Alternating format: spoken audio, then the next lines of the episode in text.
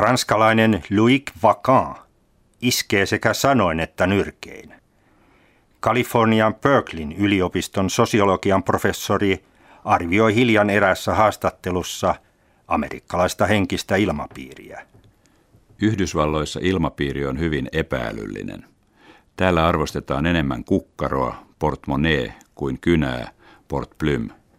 Mammonaa ennen kynänvartta, taloutta enemmän kuin kulttuuria. Nyrkeillään vuonna 1960 eteläisessä Ranskassa syntynyt ja varttunut Vacan on takonut sekä miehiä kehässä että säkkejä harjoitussalissa, piilottamatta silti kynänsä pukukopin kaappiin. Teoksessaan Body and Soul, keho ja sielu, harastelija nyrkkeilijä kuvaa, kuinka Chicagon slummien mustat rakentavat itselleen kehollista pääomaa. Käsite kehollinen pääoma juontaa iskevän sosiologin oppiisään ranskalaiseen Pierre Bourdieu'n. Viime elinvuosinaan uusliberalismin aiheuttamaa sosiaalista kärsimystä tutkinut sekä työttömien, kodittomien ja paperittomien siirtolaisten oikeuksia puolustanut Bourdieu teki tunnetuksi muun muassa sosiaalisen ja kulttuurisen pääoman käsitteet. Pariisin eurooppalaisen politiikan ja sosiologian tutkimuskeskuksen tutkijana myös toimiva Vakaan jatkaa vuonna 2002 edesmenneen opettajansa ja työtoverinsa tiellä. Hän on erikoistunut kaupunkiyhteisöjen, kaupunkiköyhyyden, rotujen epätasa-arvon ja kehon sosiologiaan.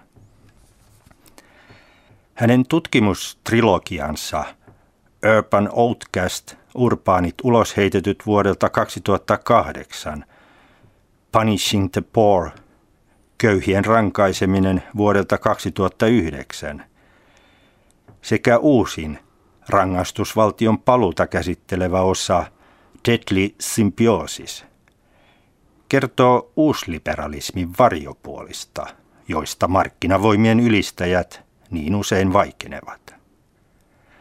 Samoin kuin hänen aihepiirin aiempi teoksensa Le Prison de la Misère, kurjuuden vankilat. Luennoidessaankin nyrkkeilijän tanssahtelevin askelin välistä liikehtivä professori on pyydetty alustaja molemmin puolin Atlantia. Vakantin keskeisen teesin mukaan markkinoiden vapautta edellyttävä uusliberaali yhteiskunta kurittaa köyhiä rangaistusvaltiolla. Rangaistusvaltiosta on tullut uusliberaalin aikamme vastaus epäjärjestykselle ja köyhyydelle. Poliisin, tuomiovallan ja vankiloiden rautanyrkki ei enää vastaa pelkästään rikollisuuteen. Tänään rautanyrkki vastaa myös uusliberalismin kasvattamaan sosiaaliseen turvattomuuteen – sekä etnisten ryhmien eriarvoiseen asemaan. Näkyvä rautanyrkki toimii liitossa markkinavoimien näkymättömän käden kanssa. Tästä rangaistusvaltion palusta kielivät tutkijan mukaan niin läntisen Euroopan kuin monen eurooppalaisen uusliberaalin mallimaan Yhdysvaltain vankien kasvuluvut.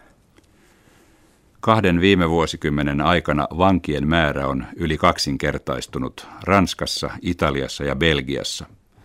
Englannissa, Ruotsissa, Portugalissa ja Kreikassa lähes kaksinkertaistunut, Espanjassa ja Hollannissa lisääntynyt neljänneksen. Kun Englannissa ja Walesissa oli vielä vuonna 1992 100 000 asukasta kohti 88 vankia, niin vuonna 2008 jo 150 vankia. Vaikka rikollisuus väheni Yhdysvalloissa vuodesta 1980 vuoteen 2010, vankien lukumäärä viisinkertaistui. Yhdysvalloissa 10 000 tutkitusta rikostapauksesta 21 tekijää sai vankeutta vuonna 1975.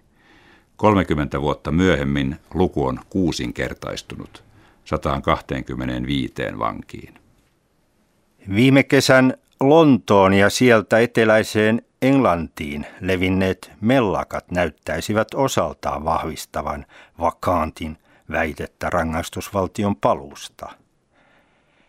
Mellakoista, joista ainakin 1500 ihmistä joutui oikeuteen.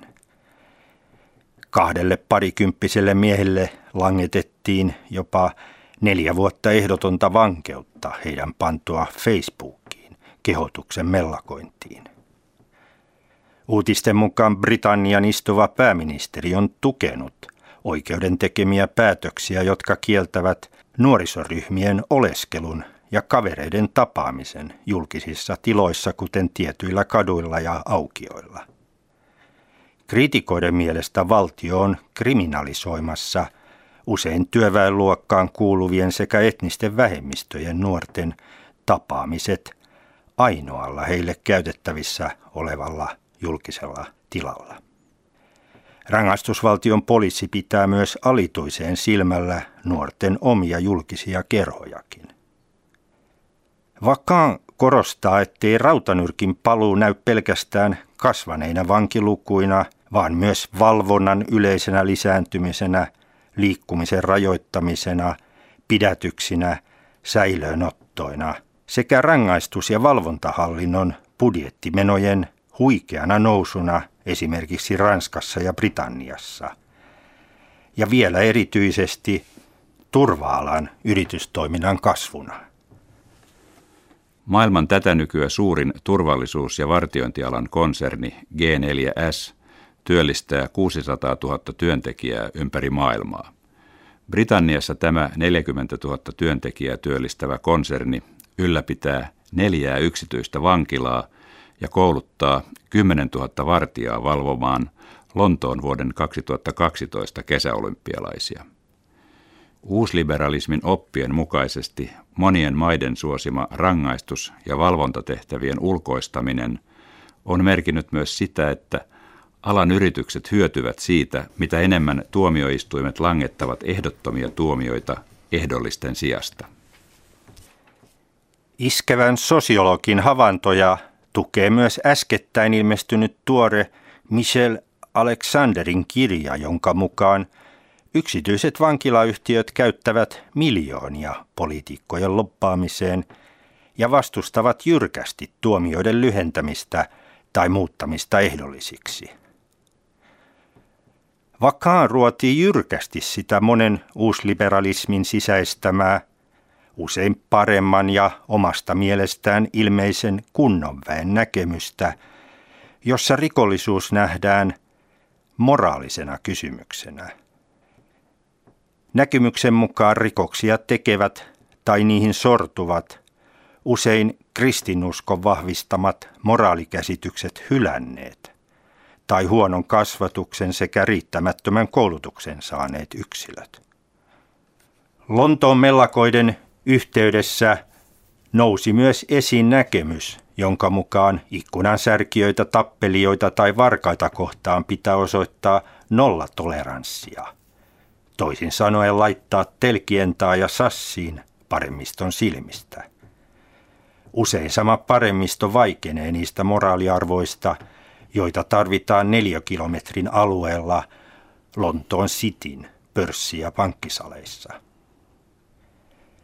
Köyhyyttä ja vankeutta niin Ranskassa, Brasiliassa kuin Britanniassa ja Yhdysvalloissa tutkinut vakaan on toista mieltä.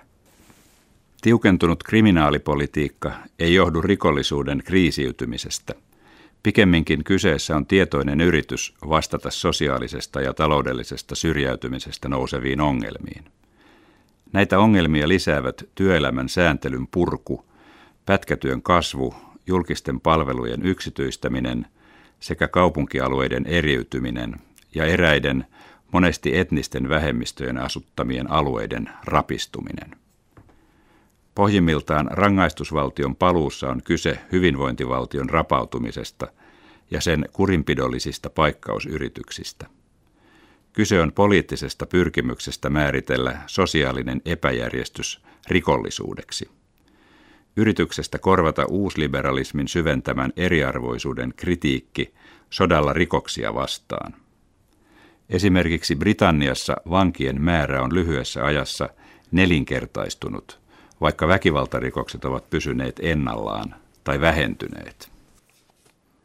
Tilannetta molemmin puolin Atlantia tutkiva ja vertaileva vakaa näkee silti Euroopan tien poikkeavan erään kohdin Yhdysvaltain tiestä.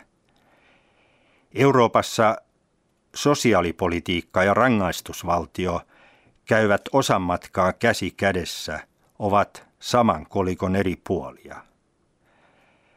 Rankaisevasta työllistämispolitiikasta vakaan ottaa esimerkiksi työnhakijan, joka menettää työllistämistukensa, ellei ota vastaan tarjottua alipalkattua pätkätyötä. Tutkijan synnyimaassa Ranskassa niin sanotut prekariaattityöt, eli lyhytaikaiset, väliaikaiset, alipalkatut ja vuokratyöt ovat lisääntyneet sekä vasemmisto- että oikeistohallitusten kausilla. Nykyisin työnantajien on aiempaa helpompi erottaa työntekijä ja teettää tällä ylitöitä. Sen sijaan, että rangaistusvaltio ja sosiaalipolitiikka pidettäisiin toisistaan erillään, niiden välillä vallitseekin yhteys. Jos esimerkiksi kaupungeissa jatkuvasti laiminlyödään tai ylen katsotaan monien maahanmuuttajaryhmien elinolojen parantaminen, kuten mahdollisuus asuntoon, opetukseen ja työhön, niin seuraukset näkyvät ennen pitkää katurikollisuutena.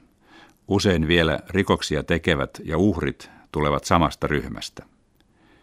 Mielestäni tänä lisääntyvän sosiaalisen epävarmuuden ja taloudellisen eriarvoisuuden aikakautena hyvinvointipolitiikalla sekä kriminaalipolitiikalla säädellään ja kontrolloidaan köyhyyttä. Rankaisupolitiikkaa ja sosiaalipolitiikkaa hallitsee sama moraalista käyttäytymistä korostava ajatusmalli. Tästä mallista johdettujen tekniikoiden avulla stigmatisoidaan, valvotaan rajoitetaan sekä yhä kasvavasti rangaistaan asiakkaita, jotta he osaisivat palata moraalisesti oikealle tielle. Keskeistä vakaantin mukaan on ymmärtää, ettei nykyinen monien mielestä rapautunut hyvinvointipolitiikka ja rangaistusvaltio ole seurausta uusliberalismista, vaan ne ovat olennainen osa uusliberaalia valtiota. Iskevän sosiologin mukaan poliittinen eliitti yrittää ylläpitää rangaistusvaltion avulla valtion menettämää auktoriteettia ja legitimiteettiä. Fordistisen ja Keynesiläisen hyvinvointi- ja talouspolitiikan tieltä erkaantumisen takia menettämäänsä arvovaltaa ja asemaa. Kalifornialaisen Berkeleyn yliopiston sosiologian professori Louis Vacan vertaa uusliberalismin edellyttämää yhteiskuntamallia kreikkalaisen taruston hirviömäiseen hahmoon. Puoliksi ihmisestä, puoliksi hevosesta koostuvaan kaksipäiseen kentauriin. Vakaantin mielestä monien tutkijoidenkin sisäistämä yleinen käsitys uusliberalismin edellyttämistä mahdollisimman vapaista markkinoista – ja mahdollisimman kevyestä julkisesta hallinnosta piilottaa tämän kentaurin olemassaolon.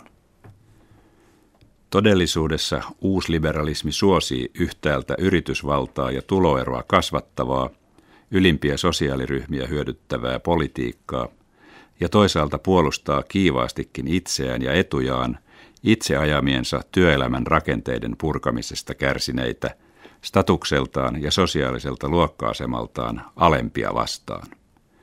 Koska uusliberaali todellisuus herättää epätoivon ja syrjäytymisen lisäksi valtio- ja yritysvallan vastustusta ja vastarintaa, se tarvitsee hirviönsä, kentaurinsa, rautanyrkkinsä, köyhiä kurittavan rangaistusvaltionsa.